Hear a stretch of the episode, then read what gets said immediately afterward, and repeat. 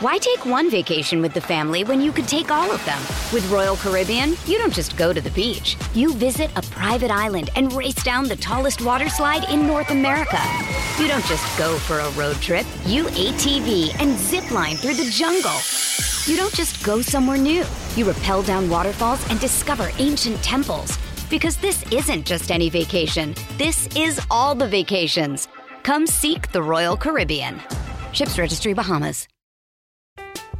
I'm Alex Rodriguez. And I'm Jason Kelly. From Bloomberg, this is The Deal. Each week, you'll hear us in conversation with business icons. This show will explore deal making across sports, media, and entertainment. That is a harsh lesson in business. Sports is not And, as simple you know, I- as bringing a bunch of big names together. I didn't want to do another stomp you out speech. It opened up so many more doors. The show is called The, The Deal. Listen to The Deal. Listen to The Deal on Spotify. When you need mealtime inspiration, it's worth shopping Kroger, where you'll find over 30,000 mouth-watering choices that excite your inner foodie. And no matter what tasty choice you make, you'll enjoy our everyday low prices, plus extra ways to save, like digital coupons worth over $600 each week. You can also save up to $1 off per gallon at the pump with fuel points. More savings and more inspiring flavors make shopping Kroger worth it every time. Kroger, fresh for everyone. Fuel restrictions apply. Football is many things unpredictable, exciting, colourful, passionate, absorbing, expensive. venal, infuriating, exasperating, time consuming, depressing. But one thing it most certainly is not is a level playing field. Welcome to the famous sloping pitch.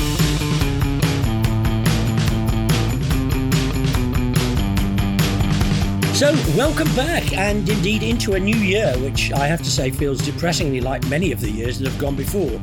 And Chris and I, we haven't spoken since before Christmas, have we? No, no, we haven't. no. And, and a great deal has So happened. happy Christmas. yeah, yeah, thanks. Yeah, and to you. Yeah, a great deal has happened. I mean, not to Stoke, obviously, but in the wider world, things have happened.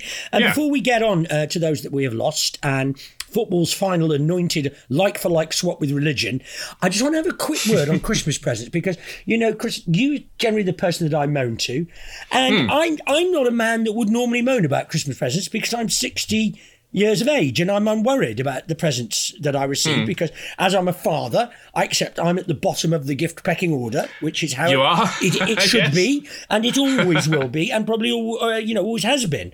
And and um, I am apparently, along with roughly half the population, difficult to buy for. That's fine. I accept that. All right. I like socks and I like uh, handkerchiefs, and I tolerate. If only it was aftershave. because of the man who's got everything thing, then it wouldn't be quite so hard to take. Yeah? That would be better, that, wouldn't it? It's yeah, not that, is it? That, No. that would be. If people were saying, "God, what can we give it?" Oh, maybe give his number to, give his address to a burglar. That you know, then I'd be in a stronger position.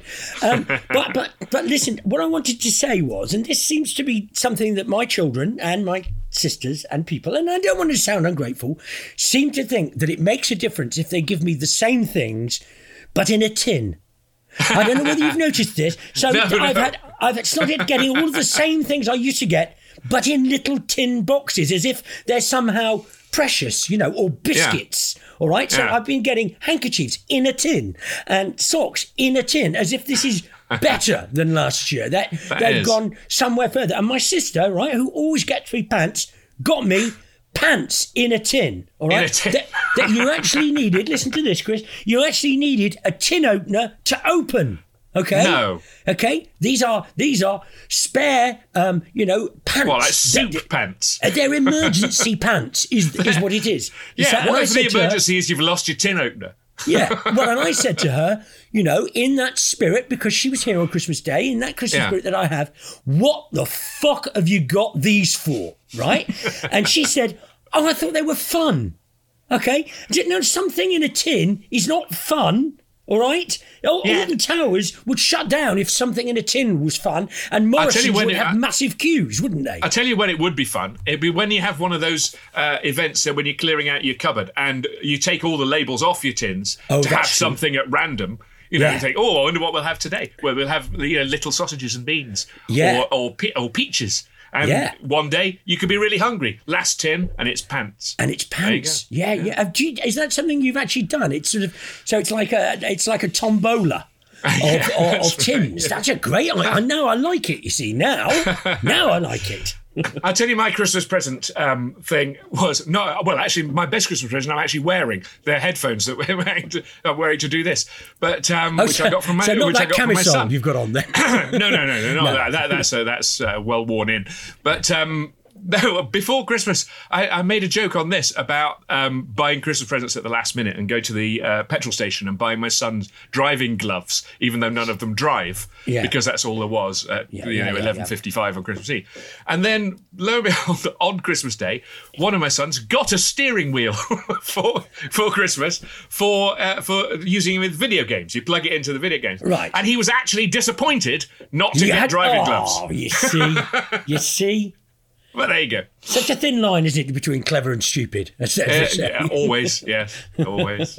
now, obviously, look the big the big news, and then we, we should start with with the king, with Pele. Yes, we Um, should switch to a slightly mournful tone, maybe. Yes, a slightly mournful tone. Although, I mean, very much, I'm, I'm, I'm sure you'll agree. For our generation, you know, when when I was sort of seven, eight, nine, ten, around that age, um, I, I thought that there were the, best in every sport would always be the same people. You know, so there Yeah. was a Jackie Stewart was the the motor racing driver. Tony Yeah. Jacklin was the golfer, and Yeah. Pele was the footballer, with Bobby Moore sort of close a close second, not allowing for Stoke players, obviously.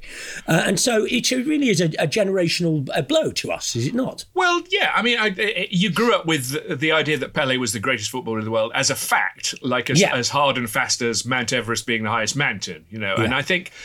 Um, there's part of uh, that with the same thing with uh, at, at that era Muhammad Ali, I think. Yes, and those yeah. two, those two were like the most famous men uh, in the world, and coincided with like the explosion of television everywhere and color television coming in, and they were the first big figures to be really globally recognizable.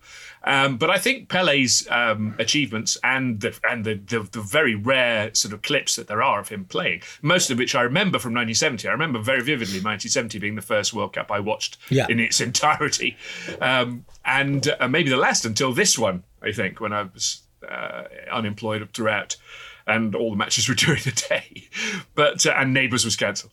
But um, yeah, Pele was uh, uh, just a, a superb footballer, and uh, and every time someone says, "Oh, Ronaldo's the greatest," or "Messi's the greatest," or "Maradona's the greatest," you kind of think, "What are you? Th- what are you talking about? What are you talking Yeah. about? You're you're all playing for second best, you know." Yeah, and it's also it's also it's a bit like something th- that you feel you own because it's something you learnt almost at your at your your, your, your father's knee, if you like. I mean, clearly, Yeah. just before Pele was Stanley Matthews, and, and it would be very tempting for me to to claim him as the first global superstar, which he, he possibly was. But I think I think Yeah. Pele, you know, I, I sort of I have a particular uh, affection and loyalty towards Pele as the greatest ever because that's what I learnt as a kid. You know, Yeah, I suppose so, yeah, it's yeah, just as simple as that. Now, a couple of things that have have, have, have happened since. Did you see? Uh, obviously, the great Gianni uh, Infantino um, doing a selfie in front of the opened casket. Yes, I did see that. Oh I mean, he my there, there was. I don't before I saw that there was already a picture of him uh, with the grieving widow, Pele's third, I think, wife, uh, by the casket, grinning all over his face, just happy to be there. I'm Yeah. just happy to be here. Yeah, yeah. and uh, yeah, and taking a selfie, but he's he's claiming, isn't he? I think that uh, he was taking it for uh, the bloke FIFA. who's with him, who didn't know how to work his camera or Yeah. something like that. Um, but you can imagine him though. Of going, just sit him up, love. Just sit him up. Uh, yeah, take that gauze sheet off. Let's see his tell- face. Come on, tell- come on, what, come can- on, Pelly. Give us a smile. Yeah, can, can we have him smiling? Can we have one either side, side just to move the lips? That's a little bit. And it, it just it just made me realise why he's clearly uh, mates with his, his little chef friend Salt Bae, who would clearly have done exactly the same thing. The other thing that that that has uh, three of my favourite stories this week actually have proved to be untrue, which has broken my heart. Oh, no, the, really? The reason that I like them is because they could be true, and and they say something about the people involved. Was that FIFA had uh, come to an agreement with Pele's family that they could have his feet for the FIFA museum. Just, no, I'm not laughing about Pele dying here. This was genuinely run in the press as a story that Pele's feet were going to be in the FIFA museum. Yeah, Um, like embalmed. And Well, not, I like, don't know. Not like a cast of them or anything. Or- No, apparently his feet. Well, anyway, it isn't. It isn't true. I'm. I'm much Ah. more. I was quite keen to, uh, to, to to postulate about the idea that it might be part of an interactive exhibition Aye. in which you could you could have Pele's feet, uh, a bit like Deadshot Keen's boots in Billy's boots, and see if you and see if it made you better at football. But anyway, it turned out not to be true. But do you know what? I believed it because it's just the sort of thing you can kind of imagine FIFA doing, can't you? Well, you can kind of imagine Infantino doing. He seems to have gone insane uh, during the course of the Qatar World Cup. Maybe he's got like a heat stroke or something. But Yeah. um, did you see that, that his idea was that all 211 uh, member federations should name a stadium after Pele? Yes, I did see that. Do you see that? And, and Yeah. okay, well, you know, which one? You know, and I saw a little list that one of the papers did of UK stadia uh, that Pele had, uh, with all of them a fleeting connection. Um, He once played a friendly against Plymouth, was one. So maybe Plymouth could rename the, you know, uh, uh, Stoke was another.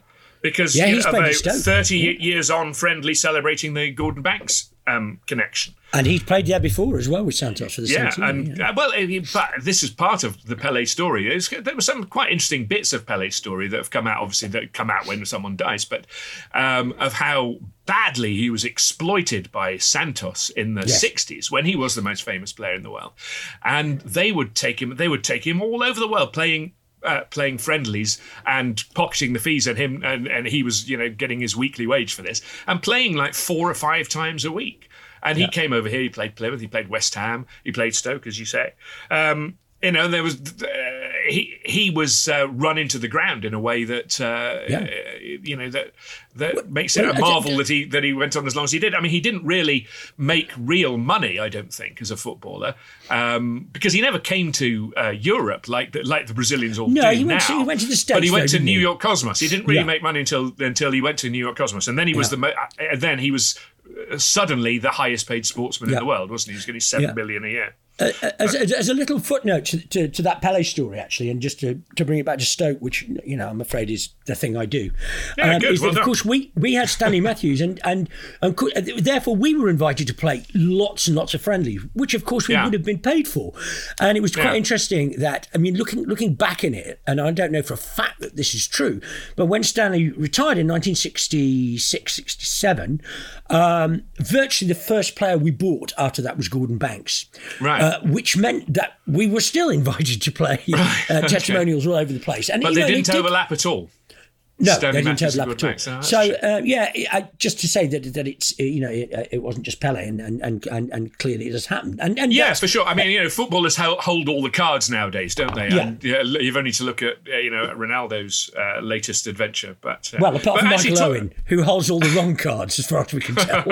oh no, but he does own a cul-de-sac in Cheshire, doesn't he, Michael? yeah, I think he does. He does. But yeah, I mean, I know just uh, finally on on uh, on Pele. I think the the uh, remarkable thing that I noticed, uh, you know, during the Qatar World Cup when it was announced that he was. Uh, you know, Ill. uh, seri- very seriously ill. That the Brazil fans immediately had that enormous flag that Yeah. covered a whole end saying Yeah. "Get well," and you think, and I'm just fascinated by where they got that from. Well, Just- I think I think it's the same people who write the obituaries make these things up. Yeah, You know, they're, they're already there in some big They're warehouse, there, and they just yeah. get flown out. Yeah, yeah. Now, do you know once I did a story for 442 magazine about how football results end up on Ceefax on the, you know, which was the thing then. Yeah. It, was, it was a long time ago that I was writing for Yes, 442 magazine. yes. But, um, and so oh, I was quite interested to know, you know, they'd put up goal scorers, but what else did they know? You know, I was quite interested to know how it worked. And while I was there, the, the very nice guy showed me around, showed me how it worked, how the, the, the scores came in from the uh, press association and so forth. Uh, but he also said, look, look at this. This is the obituaries all ready to go. And there were hundreds of obituaries Yes. that were already uh, to go on Ceefax as the moment someone Yes. died, already written. And he opened one at random to show me, which was, which happened to be Michael Bentine, the former goon. Oh, Um, and Michael Bentine was dead before I got home from Really? there. And I thought, we killed him. We opened his Yeah, obituary, yeah. and that killed him. Oh dear. And, and Um, uh, just uh, uh, we, uh, can't finish on Pele. Um, George Cohen, of course, we should uh, we should mention as well. Yeah. Um, um, uh, another another tragic loss, and and and of course all the people that left us during 2022. Yeah, I mean, I thought the sad thing about George. Cohen- I mean, obviously an estimable player and uh, and one club servant, wasn't he? I think. Uh, but um, the uh, uh, the number of times you heard uh, a commentator say. Uh, when you know, because they had Pele's picture and Gordon, Yeah. uh, George Cohen's picture Yes. up at, at, at all these stadia where, Yeah, for yeah. a minute's applause jointly, kind of thing, of which you know presumably about five or six seconds of that was for George Cohen. But um, he, uh, the number of times commentators went, and then there were two, and he's like, Oh, "Oh, yes. that's not how you do it. Yes, that was that was horrible, wasn't it? Lot that of and there were two. I was just going to say to put alongside Pele's uh, feet being bought by FIFA and put in the FIFA museum. Uh, the other two stories that that came out as being untrue, but had the smell of truth about them. yes. uh, were, were, were were a couple about um, Ronaldo at Al Nassr, which I know is a story that you, that, that you've been Oh, following. I, well, I can't help I can't help admiring how Ronaldo keeps making himself the story. Yeah. You know, uh, even though he's stiffed out of the World Cup, he's been booted out of Manchester United, and now you know he's got this uh, eye-watering. Um, Money doesn't mean anything anymore. Salary at uh, Al Nassr, but the the story that I really liked about Ronaldo this week, uh, apart from him saying uh, "I'm very glad to be here in South Africa" when he was in Saudi Arabia, like yes, and my and my work in Europe is done was another Yes, one. I like that. And I like the rumour that his contract seems to have a clause enabling him to go on loan to Newcastle next Yes. season if Yes. they qualify for the Champions League, which That's- is an extraordinary thought. That's no, one the of best, the lies. yeah, but the best story, oh, uh, uh, along with you know, he's very pleased to be in South Africa where he hopes to promote women's football, which is nice. Yes, but um, but the the idea that Cristiano Ronaldo is is Mr. January in the official Manchester United 2023 calendar, which is a, a massive own goal by somebody. Surely you saw that coming. You know, somebody in the commercial department hoping to hang on to his job by the skin of his teeth till the end of the month, until the fans notice that Mr. February is Martin Keown. Absolutely. Well, the other story that came out about uh, Ronaldo, which apparently also, uh, you know, it's un, un, uh, unconfirmed as yet, is that whoever is already number seven uh, for Al Nassr had refused to give up his shirt. Quite how Yeah. you go about doing that, I don't know, and so Yeah. therefore had been sacked. Well, funnily enough, his feet are also available for the FIFA museum now. Yes, yes, yes, yes, yes. You try to get hand onto his hands will be available. Yes, trying, yeah. trying to keep hold of the shirt for too long. Yes, exactly. Now you you mentioned um, Stanley Matthews uh, while we were talking about Pele just now, and uh, he crops up, doesn't he, in another story about the New Year's honours list? Because apparently, I mean, th- there are there are rumours that poor old Becks was uh, bitterly frustrated not to get a knighthood um, after queuing for 13 hours to pay his respects to the Queen in a box, with all those people around him going, "Oh, he's such a he's such a nice, normal, ordinary chap." You know, Yeah. and of course, for people queuing up to see the Queen in a box, you know, that has to be a normal and ordinary thing to do, or else the whole world view collapses. But who'd have thought he was actually after something, you know? And it turned out he was really cross not to get knighted in the New Well, Year's honours. Yeah. He, you've got to think that part of the reason he, he hasn't got a knighthood and never will get a knighthood is because he sent an email saying it was a fucking disgrace that he didn't Yes. get a knighthood. Uh, Where he helped apparently called the Honours Committee Cup. unappreciative cunts. Cunts, yes, that's exactly what he said. I mean, this, these And- are and he- verifiable facts, apparently. They are, and and also his uh, involvement in the ingenious media tax avoidance scheme, which apparently is a red flag as in the honours uh, Yes. committees. Uh, but he also suggested if he was American, he would have, you know, OF been awarded something like this years ago. Yeah. But they don't. They don't have anything like that. No, they don't have anything like They don't have anything No. like this. No. No, no. I mean, I you know you can see why he's why he's uh, uncomfortable about it because you know possibly he felt that his 150 million 10 year deal to promote Qatar was supportive of like royalty generally. You know, not just the British royal family, but you know royalty around the world. You know, as long as the money is right. And he went and gave an award, didn't he, at, at Williams Green Future event? You know, Yes, he who knew that was part of angling for a for a knighthood? Who he reckons he's done who so much. thunk it? Yeah. He's done so. He wouldn't have queued up to see the Queen if he'd known.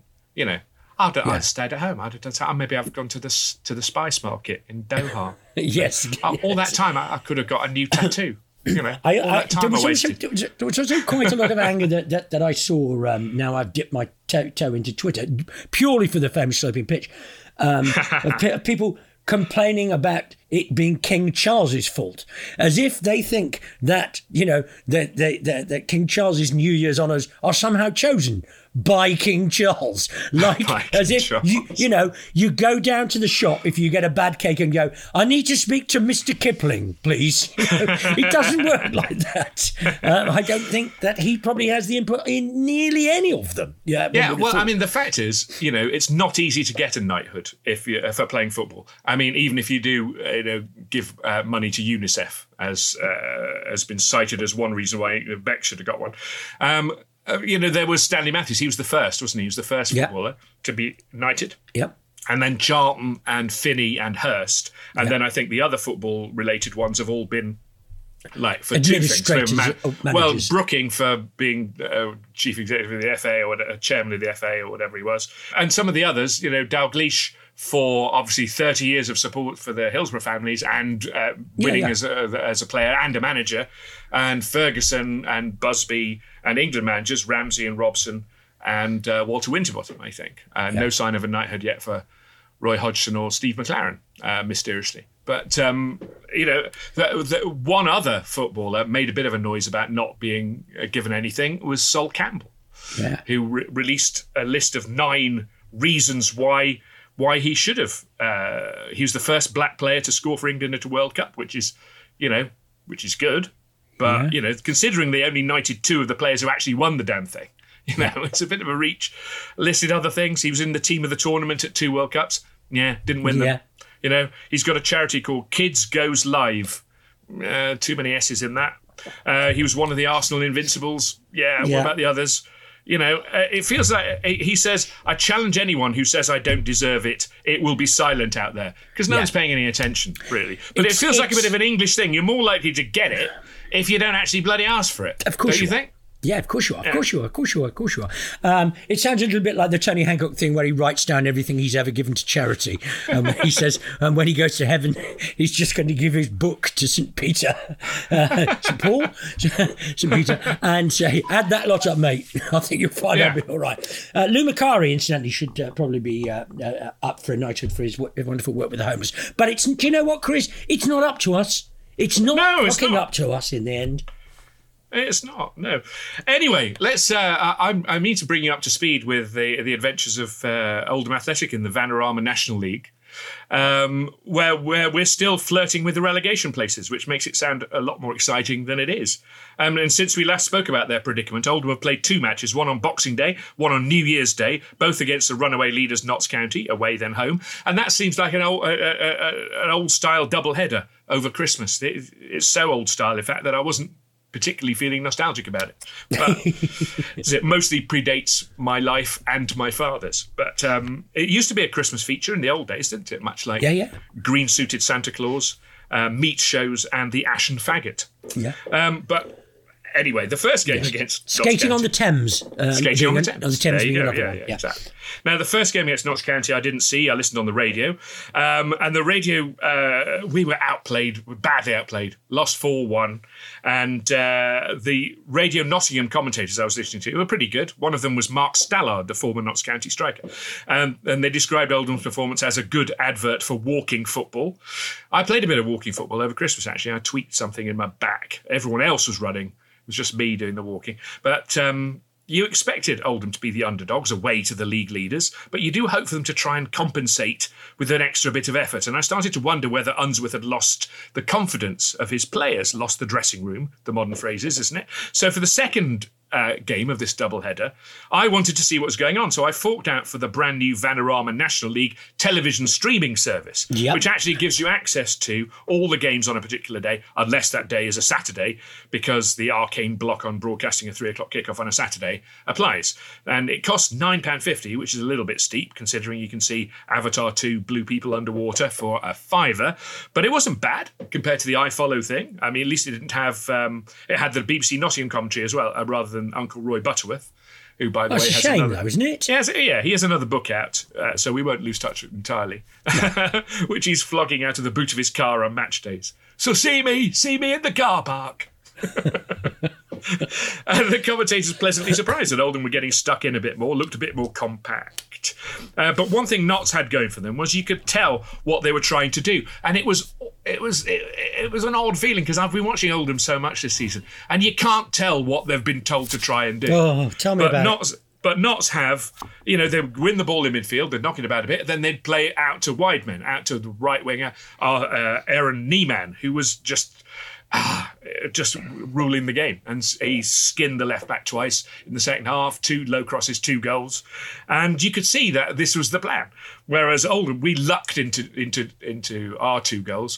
One where the keeper came way out of I've his seen area. that, I've seen that one. He scuffed his kick, and then instead of running back to his goal, he thought, "I can save this," and he kept on running, and just got bypassed and the ball tapped into the net from many yards out. Um, and and we had a penalty as well, which was. Uh, uh, which meant we clambered out of the drop zone, but we slipped back in the very next day, and we're unbeaten in 2000 uh, in 2023 Yeah. until Saturday at Dorking. Yeah. But, uh, Um, and ahead of us in the being unbeaten in 2023, where we've played one game and lost one game. Uh, now, and, and, and do you know, I don't always talk about Stoke, um, um, very rarely actually. But On Twitter, in the, though. words, in, the words, in the words of the great cliche, I'm going to ask the question: What the bloody hell's going on down Stoke? And for this, you can read, you know, Everton, Scunthorpe, Crawley, Southampton, Bristol City, Forest Green, Gillingham. You know, we- I'm not suggesting for a moment at any, that it's just us. At, at any given time, some clubs are just poorlier than others, aren't they? And and most of us spend most of our time as football fans being disappointed. And and and and just want to say, heaven knows, I have seen some shit over the years, um, including one season with just three wins, two of which I missed. Um, but I want to I want to try this question. And this is actually kind of a serious question. I, I, and we've had these sort of conversations before, whereby you know you think you think it's only you that play a team that are on the back of nine successive defeats, and you say to yourself, Yeah. "Well, they're definitely going to win today." This is where- Or yeah, this they is where that haven't run won ends, away. yeah. they haven't won away all season, so they're de- you know, and, and I think that that's illusory. Uh, you know, I don't, I don't think that it's possible that any team have that much more bad luck uh, than any other. Oh, I'm talking. I have a about over- spreadsheet I want to show you. yeah, well, yeah, I'm talking about over like 50 years, which is how long I've been going to Stoke, a little bit Yeah. longer. Okay, but but um, when this sickness though transcends results, when you just feel something worse has happened, that there's a there's a kind of a terminal decline, okay, Yeah. and managers and whole squads can change, right, and you can and you can have owners you like, which we have got. Okay, I mean, I really like our owners, and they're great, but somehow somehow it's like everyone's got flu and there's no energy on the pitch uh, or in the stands or indeed in your imagination. And and and it's like it's like the whole club has got the yips uh, not that golf's a game I have a lot of interest in, but I do understand the idea of the yips, and somehow it doesn't matter. That, but what happens is the moment you go over the white line, as they like to say these days, um, it just all goes to shit, and it's incredibly disheartening. And I just, I sometimes wonder, and I think there's some truth in it. If if failure and disappointment is is viral, you know, if it can be tris, tra, tra, it, uh, tra, transmitted, you know, sometimes you get you get clubs that bring in someone to take a curse off a club. You know, it's the old Yeah. gypsy's curse at one end, or or, Well, or yeah, well, or this, there was one, the wasn't other. there, where someone had to urinate on the goalposts at Birmingham City or something? Yeah, well, Some also at Liverpool, didn't Bruce. Grobbelaar get somebody to come to, to, Yeah. to, to Liverpool Yeah. or some or something like that? And I just I just want to put it out there, not because because it's it's pointless to moan just about our malaise, but I just I wonder if this is a a general feeling amongst amongst supporters, uh, and and and. And how long is it going to go on for? Because I want my Saturdays back, and at the moment I just hate it. I hate Well, it. one thing, I one thing it. you could try. I mean, I, you know, after the World Cup final, the uh, Argentina France, uh, Yeah. there, there, there was a, a petition in France uh, with something like two hundred thousand signatures to have the World Cup final replayed. replayed. Yes, I saw that. Yeah. yeah. And that's maybe that's a way to go. Maybe you should, you know, become more of an activist. You know, retrospective activist. well, Morocco also tried to get the semi-final replayed, didn't yes, they? and In you know, fact- good luck with that. Well, you know. I think they've got this idea from Frank Lampard, who's forever seemingly trying to appeal against, Well, uh, against bookings. I think it's Fr- I think it's the French thing, and or, and, or- and also there was one to sack Jeremy Clarkson, wasn't there, years ago? But Yeah. um, but it's the French. The French are terrible losers. Apparently, they had a petition after they were knocked out of the Euros on penalties by Switzerland to have that uh, penalty shootout replayed because apparently Yann Sommer was off his line when he saved one. Yeah. And you know what? What are you thinking when you can when you think when you start a petition like that? This is going to work. This is going to this is going to sort it out. Yeah, and, and all it does. Do you know what that all that makes me think? And I love I love uh, the, the French teams of the last. 30 years. And in fact, the French team of 1982 was my very favourite, Giresse, Tigana, Yeah. Platini. Uh, but all that makes me think the moment that they do that, uh, we want to appeal, is I think, but Thierry Henry scored with his fucking hand against Ireland. Yeah, let's let's fucking replay that one You first. can't have it both ways. and everything that everything that goes goes on after that. Yeah, I mean, and I, just finally on Stoke, I want to say goodbye to Nigel Johnson, who's been our, who's been our um, uh, Les Butterworth for many many Roy Butterworth. Roy Uncle Roy. Sorry, Yeah. Uncle Roy Butterworth uh, for for many many years. Who's who's who's going to be finishing doing the Stoke commentary, and he'd be sadly missed. And he's a great great man, and that's just um, me flagrantly misusing airtime to say something about a person who I like. well, maybe he'll be free to come on. Although I do often flagrantly use airtime to say things about people I don't like, so Yeah, I think yeah. it's, So it's it's probably it's, it's a nice change of pace. yeah, that's It's a it's a New Year's resolution.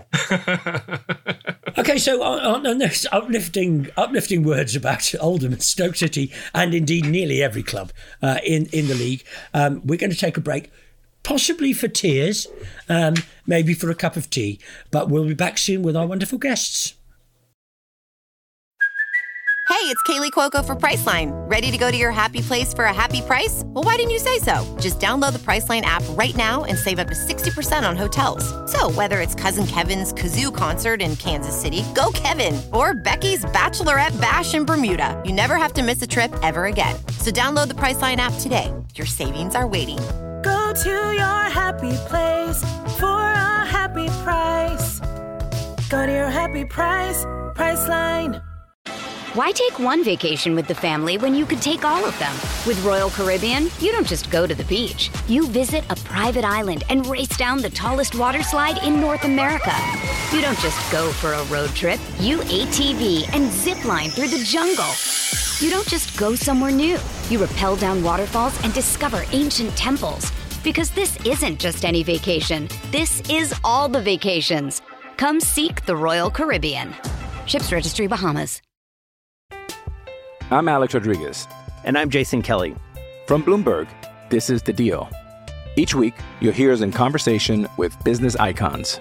This show will explore deal making across sports, media, and entertainment.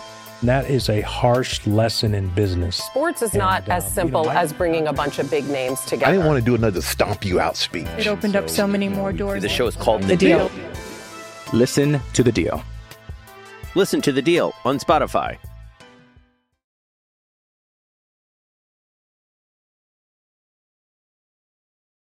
Our guest today, with impeccable timing on the coattails of an extraordinary PDC final at the Alexandra Palace, is Simon Sprackling. He's just released his darts film Poison Arrows in cinemas and on digital platforms, and is probably sick to death of talking about darts. So we're going to talk to him about football, uh, although darts will no doubt uh, will no doubt uh, crop up. He's a Leeds United fan, and he's very welcome. Simon, thank you so much for coming on.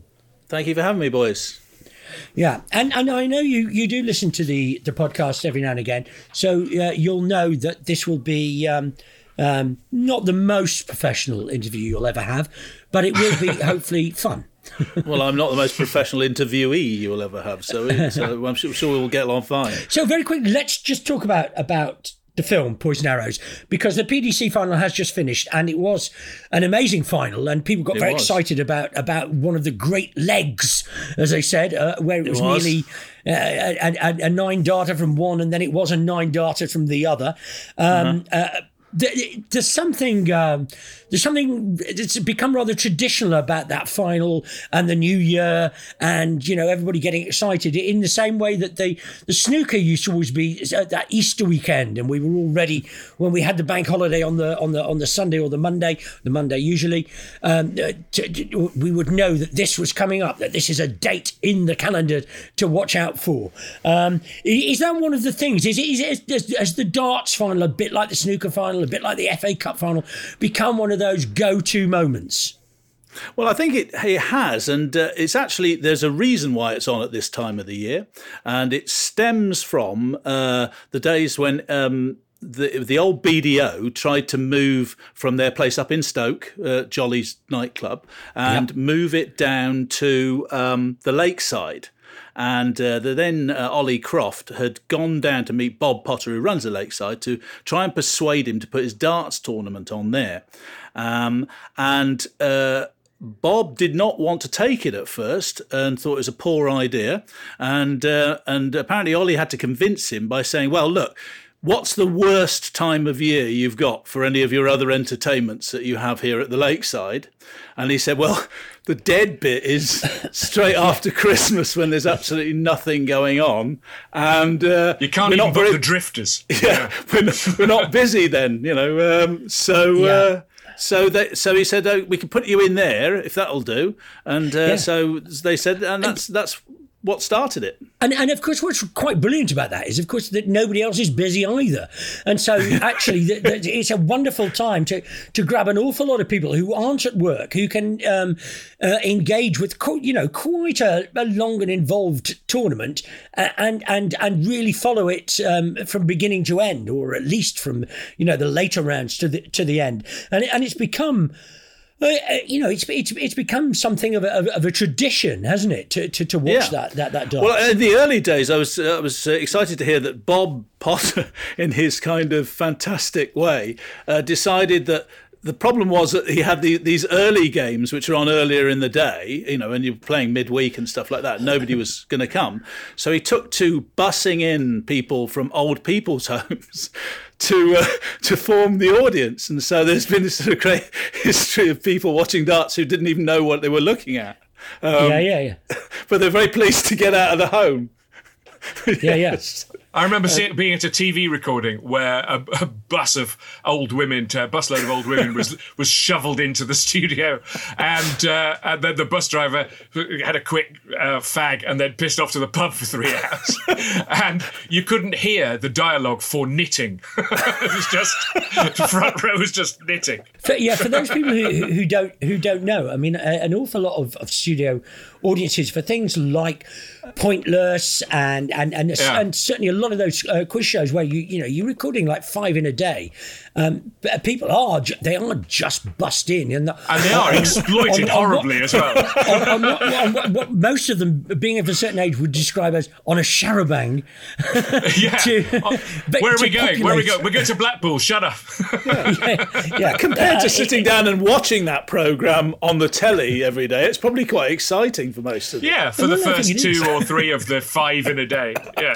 Now you were talking about uh, the darts being at the lakeside. Yeah, yeah. Uh, which is where, which is the, the venue that's uh, most synonymous with the with the darts. And you, the, the, the, story of your film of the of Poison Arrows began, didn't it, with you doing filming at the Lakeside some twenty years ago, two thousand three, the World Championship. Then, uh-huh. tell us about that. You had you had uh, you had an idea at the time, which isn't quite the same idea as you've ended up doing. No, um, and and did a load of filming for for the project, yeah. which uh, some of some of which is is remarkable. I think. I mean, you had you had your two main actors, one a veteran. Uh, one playing a veteran darts player, who's Geoff mm-hmm. Bell, mm-hmm. and one playing his young rival, yeah. and Ralph who were he- he- heading to meet in the final. Yeah, and uh, and so you filmed the two of them improvising uh, around the actual tournament at the lakeside in the gaps. Yeah.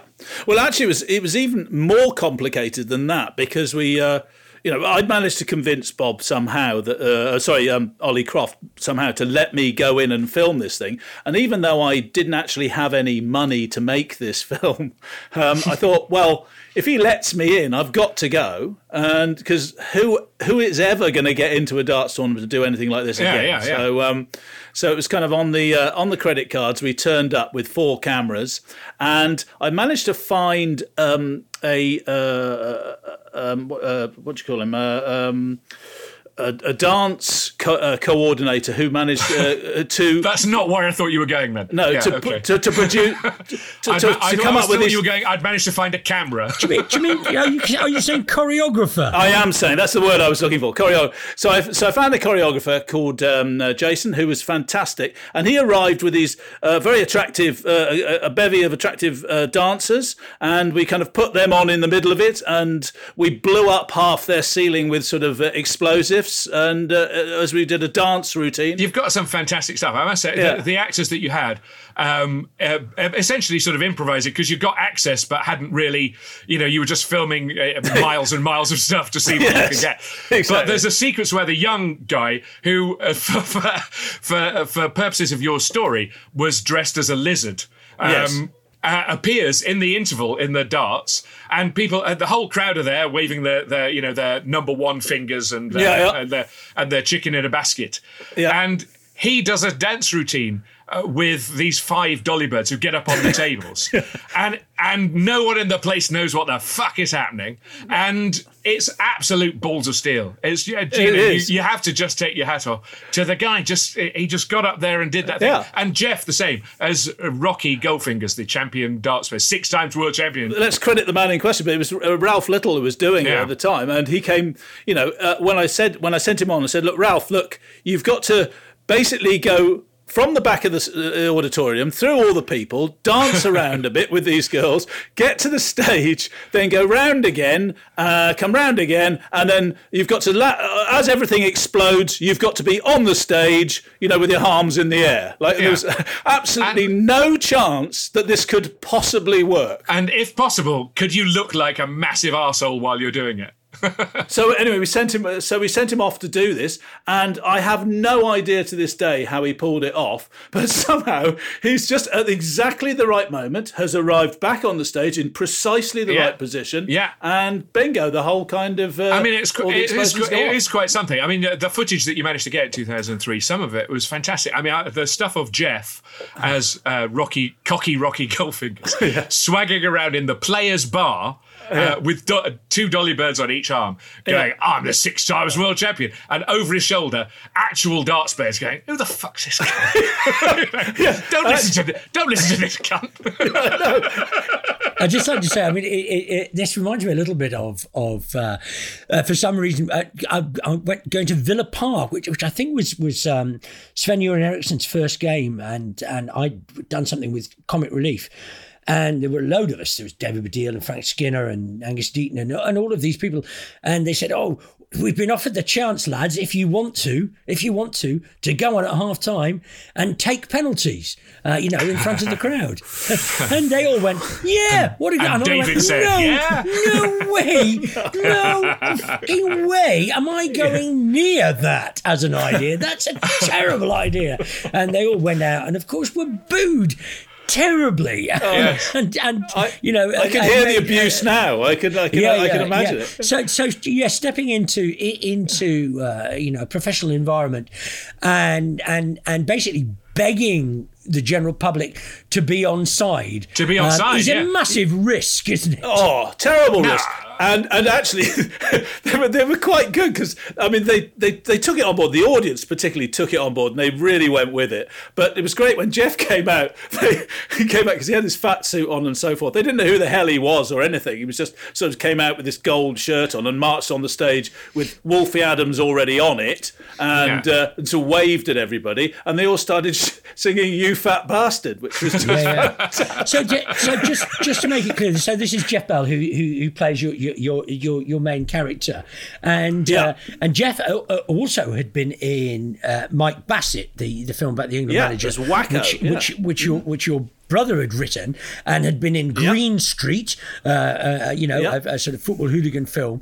Um, I'm interested to just take it out towards football a little bit and towards other sports, in that I, I, I've always thought, you know, as somebody that that that obviously loves my sport, that that taking on a sporting film is is a, a, an, an incredibly poisoned ch- chalice for, for a number of, of reasons. One, if it's about something that's really happened, you have this terrible tyranny, which is that people already know the result. And so that makes it really difficult, you know, because usually films are about surprise, you know, and Yeah. and revelation, and something happens, you know, like in Escape to Victory that you don't know is going to happen.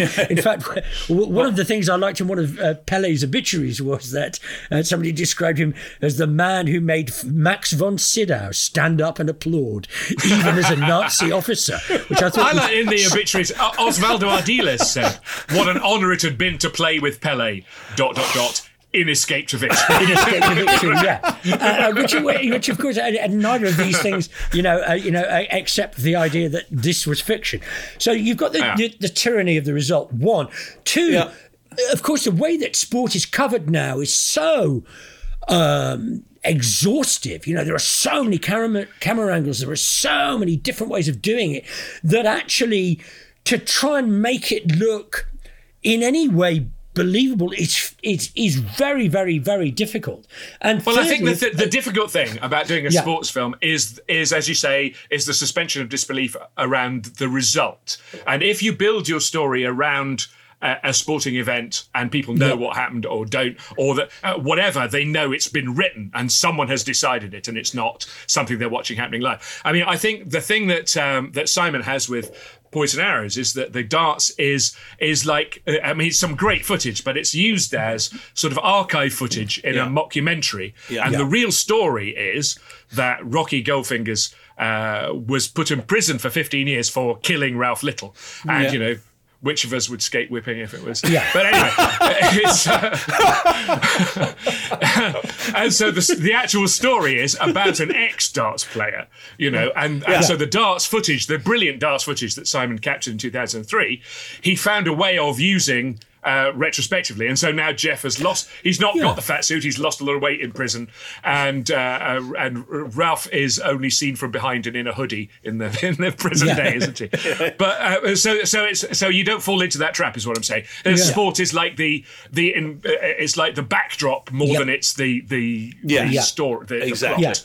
Yeah, I think I think I think what I'm trying to say is it, it, that it is a very difficult thing to do, and and that people will go, oh, why aren't there any decent football films, cricket films, blah blah blah blah blah blah. Well, There's one there- decent rugby film I've heard of. I don't know whether I've heard about that it. one. Yeah, Tell me yeah. more, Yeah, Chris. yeah. No, you Yeah. were both involved in. Well, Um, Simon directed Breakfast with Jonny Wilkinson, and just because one of the great things about Jonny Wilkinson, Breakfast with Jonny Wilkinson, our film, our ten-year-old film about the England winning the Rugby World Cup, is that Simon got to use lots of footage from the actual final, including the the the kick that won the game. That should, by rights, be an iconic British sport moment, English sports moment. Let's say, let's you know, because of the other people, but. um but because the RFU hold on to those rights so tightly and so jealously, you can't see it never gets shown. And so the one place where you can see a lot of footage of the 2003 uh, World Cup that England won is in the film Breakfast with Jonny Wilkinson. So there you go.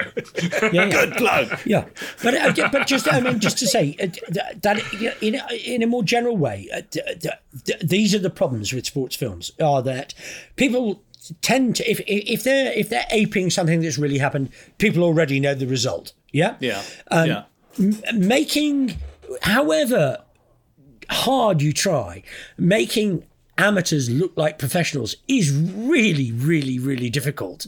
Uh, you know, I would argue it's actually actually I'd argue that it's actually easier with darts than anything else because because yeah yeah I was going to come to that because you've got two separate shots, which is uh, darts, and this is something I've always said about penalties anyway, that penalties are like darts, is that you have two separate scenes, which is the person hitting the ball and the person either saving or missing. And, and they're two separate things. And, and this is why Personally, I don't like penalties. It's like darts. It's can you? uh, can, no, no, no, no, but it, it's it's can one person against one other person, and darts isn't even that. One person against Yeah. a target. Um, affect um, something successful. That isn't what football is. To me, Hmm. football is a team game. There's no there's no team element to penalty kick, uh, kicks Yeah. to shootouts. Uh, but but as you rightly say, Chris, and, and, and, and you know, Simon, it lends itself to darts perfectly. And Yeah, no, darts think and darts, uh, not not just darts, but also golf. I mean, you know, you really have a man swings swings stick here, ball goes Yes. there. You know, I mean, And then you've got Happy Gilmore, which is quite a good sports film, I think. Did you see, by the way, at the, at the darts, one of the players was it Gerwyn Price wearing ear defenders Yeah. to Yes. block out block out all the excited chatter about Poison Arrows, presumably. But no, yeah, there's been just- some speculation about what track he might have been listening to Well, behind. do, Yeah. do- do- do you know what, Simon? Oh, what, what, you what are made me- brave. You are strong. you I was thinking help might have been it. But, Well, um, what, what I was thinking of more than anything was Tommy, which was the idea that Tommy, of course, was brilliant at pinball because he was deaf, dumb, and blind, and so Right, therefore yes. there were none Yeah. of the extraneous influences could, you know, throw him off his Yeah. game. Uh, well, and no, exactly, and you know, and really deaf and dumb. You know, uh, you can believe. It. But this is actually a, cha- a change in the game because back in the day, of course, uh, in, in the darts, they, there was the cry of um, best of order. So, you know, they was expected to shut up To- to- when yeah, people were like the throwing. tennis, yeah. Whereas, Yes. whereas now the encouragement is to just sing your head off throughout the entire evening and go, you uh, fat bastard, and, and that at kind of- any number of targets, any number of people. any and, and, number. in, and in some ways, I, I think you know, and this is this is the way that court cases are going to go, uh, because he used to have that feeling that there could be, uh, you know, a banging, and, and, and, and the clerk of the court could go, please, please, quiet everybody, can we hear? But now that's gone, and it- one Yeah. day there will be, you know, very much supporters of the defendant and supporters of the prosecution. Yeah. I Well, like anyway, that. there we go. There's your your uh, film is uh, has been is out in the cinema. Is out It on is. on uh, download. I think with all good move. stockists. Yes. Oh, uh, where a good stockist is defined by do they stock poison arrows? Yes, yeah. yeah, no, uh, very good, very good fun. Uh, I want, but I think we, we we would like to move on to your football credentials. I mean, My we were football talking. career.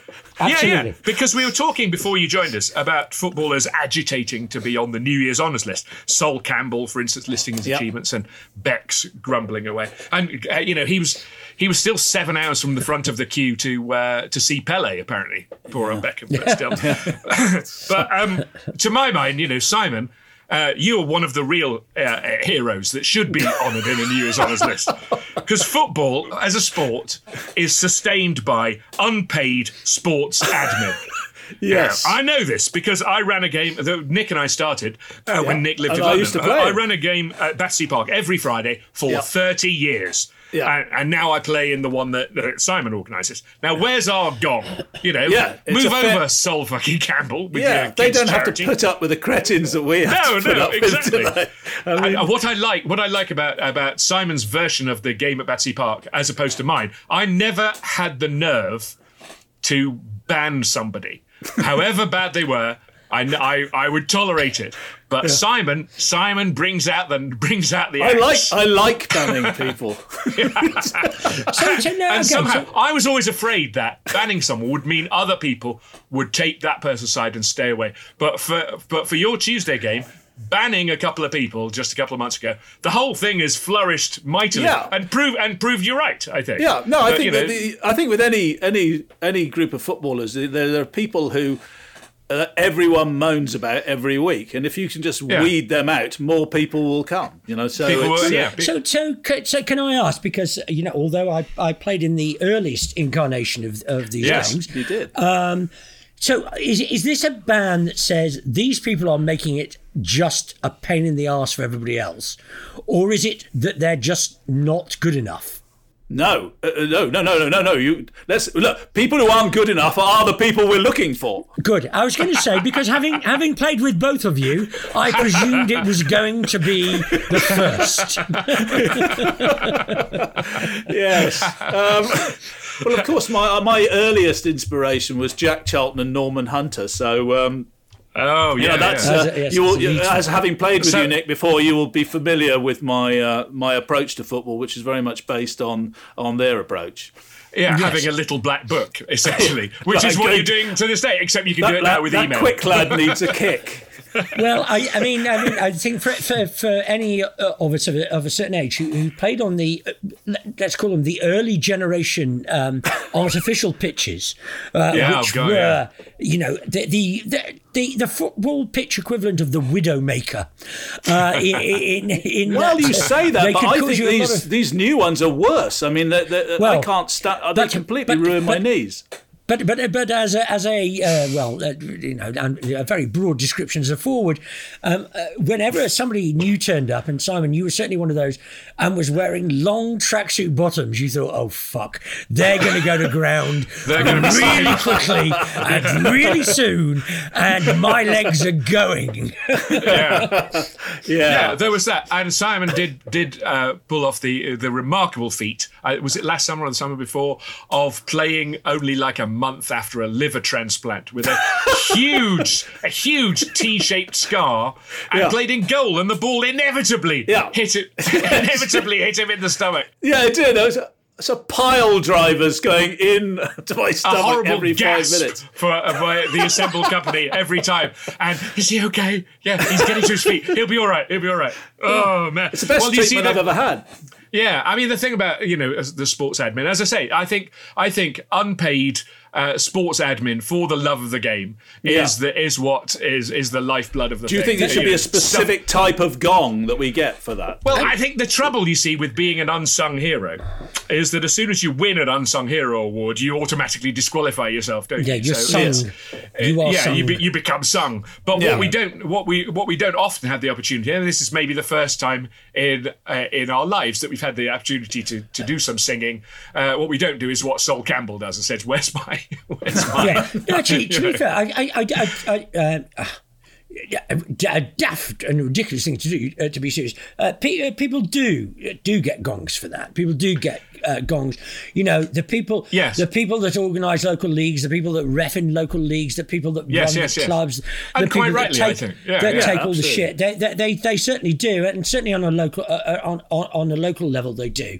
And you know, and I think probably uh, a lot of our of, of, of our of our listeners um, w- would be involved in, in that sort of sport. And we and we all know, we all know, you know, it's the guy that gets the piss taken out of him for phoning up on Friday night or Saturday night and going, "You will be there, won't you?" You know, and driving Yeah, yeah. picking everybody up and making sure there's a ball and making sure there's a referee and making sure that you know uh, Yeah. the I fixtures used to, are, I used to send, um, I used to send an email out every week saying football's on Friday, come along. And uh, uh, watching your watching Poison Arrows, I was reminded of an email I got from Geoff. Geoff Bell saying, uh, "Sorry, lads, can't make it on Friday. Uh, I'm filming Treasure Island in St Lucia." And, yeah, all right. And you've reply all to that. Yeah, yeah, okay, Yeah, yeah, yeah, yeah. Yeah. and you know that there's a message that wants Geoff. to end in can't make it on Friday. The filming Yeah. of Treasure Island in St Lucia is neither here nor that, yeah. fucking there. Quite Yeah. Yeah. frankly. Anyway, your uh, other footballing credential, Simon Sprackling. Um, Yes. is uh, is as, you- as we've uh, briefly only briefly touched on uh, as a Leeds United supporter, and so you've seen now the uh, the Premier League get, uh, kick off again after the after the uh, World Cup hiatus. Um, how are Le- and Leeds strike me as as one of these on their day, they're an on their day sort of a team. Do you know you, Yeah, feel like they- they're going to give they're going to give everyone a problem, but whether that actually ends up in them winning the game is the is the issue. Yeah, we've been sort of wandering around this. This is a bit of a kind of uh, Bielsa Mark II sort of arrangement where anything could happen, but just probably not as quite as exciting as when Bielsa was doing it. And Not quite so much crouching either. yeah, no, nowhere near as much sitting on small buckets. And um, but you know, the, I don't know really what's going on with that team. It's it's. I have a sort of a, a, a strange relationship with that football club because, um, well, for many years it was just a soap opera rather than a, a, football club where we had, you know, Agent Bates come to run the club and uh, from Chelsea and all the rest of it, and uh, having Italian gangsters oh, sorry, running it for a while. It's um, it, it's an odd sort of team, but so I don't really know where this version of the team is going or what Jesse Marsch knows. I think but, I think what's in, I think what's interesting for teams that come up that come up and do well, and and and, and Leeds had this fascinating um, sort of uh, initial impact in the Premier League, whereby uh, they were expansive, and I think they lost their first game hmm. four three at Liverpool, didn't they? And everyone, yeah, yeah, oh, yeah. this is interesting, uh, and mm. and people like them.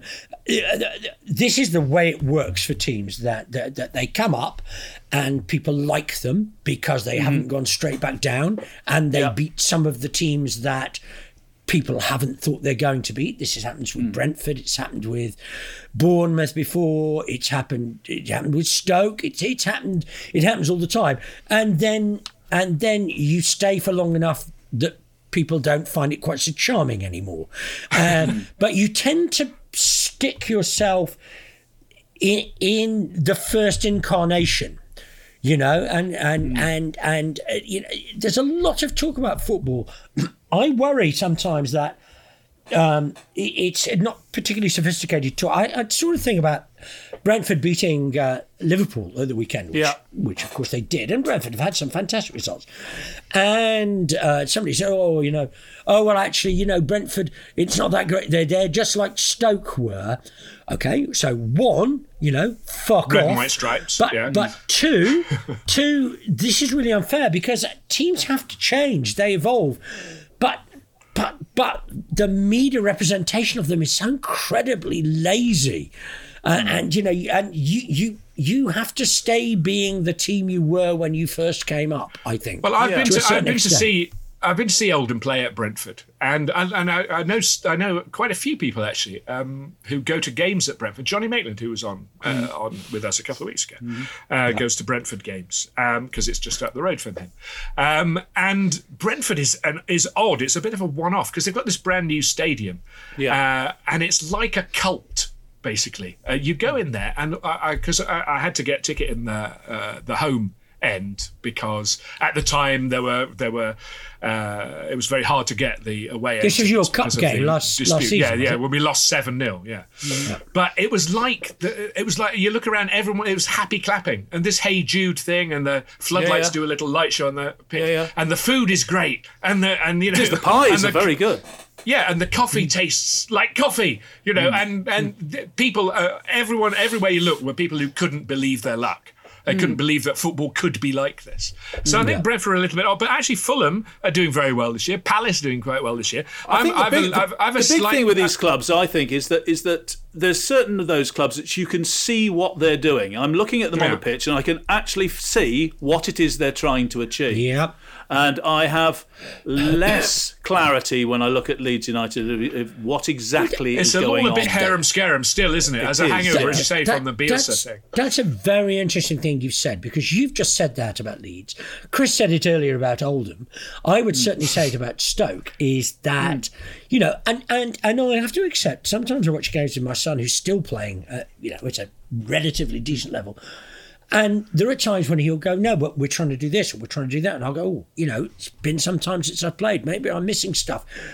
But it, it is true that probably the three of us have the same the same feeling, which is what baffles me is I don't mind that we're losing, but I don't know what it is that we're trying, trying to do. To do. We're trying and to, that's, yeah. and yeah. that's I what yeah. drives me mad. I'm watching, I'm mm. going, that's fine, and we're still in the game, but when is it? What at what point? And and and who is it that gets the ball that I should get excited because this is our strong point? Now, yeah. if I mm. listen to the media, it's we're good at set pieces. Well, that's 10 years old. We're not yeah. good at set pieces. Yeah. Or but say, you've got Rory de Delap, haven't you, flinging in those long throws? You, those long throws. That's and, right. Denis uh, Smith at the back. Yeah, yeah and, and Tony Pulis, you've got, haven't you? Exactly. Yeah. But I think that's and, one, uh, one of the things I do find. I find I find fascinating, and I do sometimes think it's a little bit like the emperor's, uh, the emperor's new clothes. That you're going, people keep telling me something's going on here, but I'm not sure that I can see what it is. Yeah. Do you know what I mean? But at Brentford, I can. You know, if I look at Brentford, I can see what they're doing. Okay, you want to play a pressing game against us? Fine, we'll go long to some very quick, very big blokes up front, and you can deal with that. And uh, you're all the way. You're most of your guys are up the other end of the pitch. Good luck. You know, and it makes some sense. As for the rest of the uh, Premiership, uh, a lot of the Premier League, rather, a lot of the a lot of it's just picked up uh, much as it as as it left off before the World Cup, hasn't it? Arsenal still runaway leaders. Now, uh, now it seems like Tottenham Odegaard disappointing been, everybody. Yeah. Yeah, and and uh, Everton as well. Everton seems to be uh, alternating uh, games that save Lampard's job with games that put Lampard's job on the line. Because uh, it was only it was only like a few days ago that they were holding City and and you know putting their bodies on the line, and yeah. Lampard was safe for, for the foreseeable yeah. future. And then last night they were, they got trashed by Brighton, and it's all over. You know? on, on, on, on a, a wider point, and this is something that we often discuss discuss about the you know um, the the independent body to regulate football. Mm. Oh, the independent regulator, yeah. Yeah. Last night, because uh, we're recording this on the Wednesday, Bournemouth played at Manchester United. Fulham played at Leicester. Leicester. Uh, Brighton played at Everton and Newcastle yeah. played at Arsenal. These are midweek games after Christmas. And you think, with a train strike. fuck is with a train strike? What the fuck is going on? That these four games are the games for tonight, and. Uh, just to say, encouragingly, I've noticed that the, uh, the, the the Ministry for Culture, Media, and Sport have actually advertised for a policy director um, uh, to start off this um, uh, this independent regulator. So so maybe there's there's some there's some hope there, but it, but it is. I, I do think that, that, that the tail is still wagging the dog massively in terms of um, uh, football uh, uh, and television, uh, and and and that's depressing, you know, for nearly everybody, and and in fact suits the big clubs who want to have a European Super League because they'll go, well, we can't keep doing this. This is yeah, impossible. Yeah, yeah. And and and sometimes, you know, I don't want to to to, to end on. On, on, on something uh, really depressing, but but but th- th- that I thought was why change the habit of a lifetime? well, yeah, but an incredible incredible group of fixtures, really, an incredibly um, insulting group of fixtures in terms of thinking about what the fans who go to the games can do. You know, can do. Yeah, I don't. I don't think they give a living fuck about that. To be honest, no, they don't. Went, went away some time ago, didn't it? No, I, I, I don't get the impression. And, and, and, and I, uh, uh, no, I agree with you. And I have to say, in, from a Stoke point of view, that that that that watching Stoke at the moment, and that's this is my personal view. It's a bit like darts, which is it is a little bit like, well, you have a go, and then when we get a chance, we'll have a go. we, you know, I've got to be honest. I've got a bit of a shaky hand, but yeah. you know, if you keep missing, you never know. We might land it in the right place, and something could happen. It's uh, a bit and like Stoke the, being uh... the home, the home of modern darts with Phil yeah, Taylor and Adrian Lewis. Yeah, uh, maybe, maybe that's uh, the best we can hope. For. Home of ancient darts as well. Yeah, it's a bit like darts. the description I remember from years ago in uh, when Saturday comes had a, a cartoon explaining other sports, and the basketball one was a you know single frame drawing of basketball happening, and the description was two teams of hopeless giants take it in turns to score, which I think is that's basketball. yeah. Well, well what we have at Stoke just at the moment is two teams of teams of hopeless giants, one of which will score and the other one won't. Simon, thank you so much. Good luck with the film. Uh, I think thank it'll you, be man. brilliant. Uh, I don't know. I can't promise that, Simon. That's not in my gift, I'm afraid. It's not the way but, this this world works, is it? No, it, do you know what? It isn't. And thank you all for listening. Um, I know we've had some worries about the existential um, situation here at the famous sloping pitch, but keep listening. If you haven't reviewed before, please review. If you can encourage other people to listen, please do that. Um, we enjoy it, and if you do, that that'd be nice. bye bye. Sports Social Podcast Network. Okay, round two. Name something that's not boring. A laundry. Ooh, a book club Computer solitaire, huh? Ah, Sorry, we were looking for Chumba Casino. That's right. ChumbaCasino.com has over 100 casino style games. Join today and play for free for your chance to redeem some serious prizes. ChumbaCasino.com. No purchase necessary. Where prohibited by law. 18 plus terms and conditions apply. See website for details.